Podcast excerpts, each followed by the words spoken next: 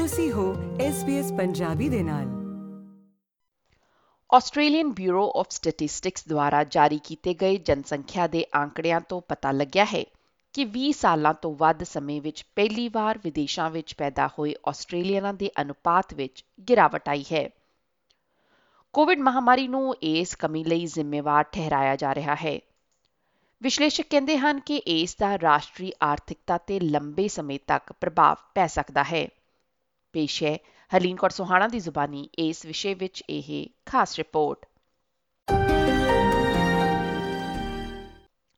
ਦਹਾਕਿਆਂ ਤੋਂ ਆਸਟ੍ਰੇਲੀਆ ਵਿਦੇਸ਼ੀ ਪ੍ਰਵਾਸ ਲਈ ਇੱਕ ਚੁੰਬਕ ਰਿਹਾ ਹੈ ਤੇ ਸੰਯੁਕਤ ਰਾਜ ਅਮਰੀਕਾ, ਕੈਨੇਡਾ ਤੇ ਨਿਊਜ਼ੀਲੈਂਡ ਨਾਲ ਦੁਨੀਆ ਦੇ ਪ੍ਰਮੁੱਖ ਮਾਈਗ੍ਰੇਸ਼ਨ ਦੇਸ਼ਾਂ ਵਿੱਚ ਸ਼ਾਮਲ ਹੋਇਆ ਹੈ। ਜਿਵੇਂ ਕਿ ਰਾਸ਼ਟਰੀ ਆਬਾਦੀ 26 ਮਿਲੀਅਨ ਲੋਕਾਂ ਦੇ ਨੇੜੇ ਪਹੁੰਚ ਰਹੀ ਹੈ, ਪਹਿਲੀ ਵਾਰ ਸਾਲ 2000 ਤੋਂ ਬਾਅਦ ਆਸਟ੍ਰੇਲੀਆ ਨੇ ਆਪਣੀ ਵਿਦੇਸ਼ ਵਿੱਚ ਪੈਦਾ ਹੋਈ ਆਬਾਦੀ ਵਿੱਚ ਕਮੀ ਦਰਜ ਕੀਤੀ ਹੈ। ਕੋਵਿਡ ਮਹਾਮਾਰੀ ਨੇ ਦੁਨੀਆ ਭਰ ਵਿੱਚ ਪ੍ਰਵਾਸ ਤੇ ਰੋਕ ਲਗਾ ਦਿੱਤਾ ਸੀ ਅਤੇ ਮੈਲਬਰਨ ਵਿੱਚ ਜਨਸੰਖਿਆ ਸਮੂਹ ਦੇ ਸਾਈਮਨ ਕੈਸਟਨ ਮੈਕਰ ਦਾ ਕਹਿਣਾ ਹੈ ਕਿ ਇਹ ਆਰਥਿਕਤਾ ਲਈ ਬੁਰੀ ਖਬਰ ਹੈ। Lots of industries very much struggled because of the lack of migration. We can immediately think of universities that lost lots of international students, which are, of course, their main source of revenue. So it's concerning for that sector. It is concerning for the inner city housing market that is struggling because a lack of migrants. But we do need to remember that the lack of migrants actually feeds into the whole of the economy because we are missing out workers in all sectors, so that's not good. 2021 ਵਿੱਚ 7.5 million Australian ਜਾਂ ਆਬਾਦੀ ਦਾ 29.1% ਵਿਦੇਸ਼ ਵਿੱਚ ਪੈਦਾ ਹੋਏ ਸਨ। ਇਹ 2020 ਤੋਂ 2 ਲੱਖ ਘੱਟ ਹੈ। ਆਸਟ੍ਰੇਲੀਅਨ ਨੈਸ਼ਨਲ ਯੂਨੀਵਰਸਿਟੀ ਦੇ centre for social research and methods ਤੋਂ ਡਾਕਟਰ ਲਿਜ਼ ਐਲਨ ਦੇ ਅਨੁਸਾਰ ਆਸਟ੍ਰੇਲੀਆ ਦੀਆਂ ਸਰਹੱਦਾਂ ਦਾ ਮੁੜ ਖੁੱਲਣ ਦਾ ਇਹ ਮਤਲਬ ਨਹੀਂ ਹੈ ਕਿ ਉਹ ਮਾਈਗ੍ਰੇਸ਼ਨ ਨੰਬਰ ਮੁੜ ਪ੍ਰਾਪਤ ਕੀਤੇ ਜਾ ਸਕਣਗੇ। I think that Australia has a lot of work to do now and into the immediate future to re-establish migration links to its nearest neighbours and to make those links mutually beneficial for the countries of origin, the people that travel and for the local Australian population.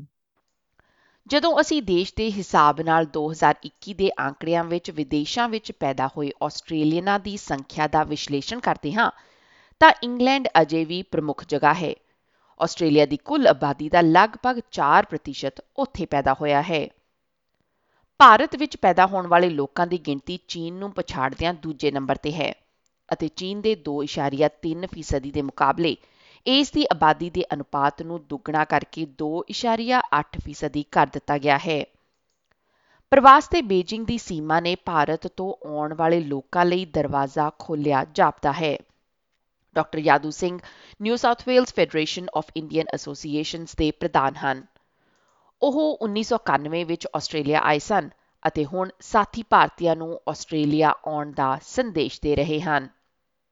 My message to them has always been for the last 15 years or more that this is a great place. Just ignore that nonsense created by Indian media against this country maybe in 2010-11. No, this country is a great country with great system and down to earth people, great facilities, health, education and the welfare state. Doctor Singh ਦਾ ਕਹਿਣਾ ਹੈ ਕਿ ਮਹਾਮਾਰੀ ਦੇ ਮੱਦੇਨਜ਼ਰ ਭਾਰਤ ਤੋਂ ਵੱਧ ਲੋਕਾਂ ਨੂੰ ਆਕਰਸ਼ਿਤ ਕਰਨ ਦੀ ਕੁੰਜੀ ਉਹਨਾਂ ਲੋਕਾਂ ਵਿੱਚ ਹੋ ਸਕਦੀ ਹੈ ਜੋ ਪਹਿਲਾਂ ਹੀ ਇੱਥੇ ਰਹਿੰਦੇ ਹਨ। I mean we are the best ambassadors of India to Australia and Australia to India. So we can actually help the system to attract more people coming here to study and coming here to live. ਪਰ Australian National University ਦੀ doctor Allen ਦਾ ਕਹਿਣਾ ਹੈ ਕਿ Australia ਹੁਣ ਪੁਰਾਣਾ, ਚਿੱਟਾ ਅਤੇ ਛੋਟਾ ਹੋ ਗਿਆ ਹੈ ਅਤੇ ਇਸ ਨੂੰ ਹੱਲ ਕਰਨ ਦੀ ਕਦਮ ਚੁੱਕਣ ਦੀ ਲੋੜ ਹੈ। ਭਾਵੇਂ ਮਹਾਮਾਰੀ ਦੇ ਲੰਘਣ ਨਾਲ ਆਸਟ੍ਰੇਲੀਆ ਵਿੱਚ ਵਧੇਰੇ ਪ੍ਰਵਾਸੀਆਂ ਦੇ ਆਉਣ ਦੀ ਉਮੀਦ ਕੀਤੀ ਜਾਂਦੀ ਹੈ, ਮਾਹਰਾਂ ਨੇ ਚੇਤਾਵਨੀ ਦਿੱਤੀ ਹੈ ਕਿ ਸੰਯੁਕਤ ਰਾਜ ਅਤੇ ਕੈਨੇਡਾ ਜਿਹੇ ਦੇਸ਼ਾਂ ਦੇ ਮੁਕਾਬਲੇ ਦੇ ਕਾਰਨ ਮਹਾਮਾਰੀ ਤੋਂ ਪਹਿਲਾਂ ਦੇ ਸਮਾਨ ਸੰਖਿਆ ਨੂੰ ਇੱਥੇ ਆਕਰਸ਼ਿਤ ਕਰਨ ਲਈ ਦੇਸ਼ ਨੂੰ ਕੋਲ ਕਰਨਾ ਪਵੇਗਾ। ਇਹ ਜਾਣਕਾਰੀ SBS ਨਿਊਜ਼ ਦੇ ਟਿਮ ਵਾਟਨ ਅਤੇ ਟੀਸ ਓਕਿਊਜ਼ੀ ਦੀ ਮਦਦ ਨਾਲ ਪੰਜਾਬੀ ਵਿੱਚ ਹਰਲੀਨ ਕੌਰ ਸੋਹਾਣਾ ਦੁਆਰਾ ਪੇਸ਼ ਕੀਤੀ ਗਈ ਹੈ।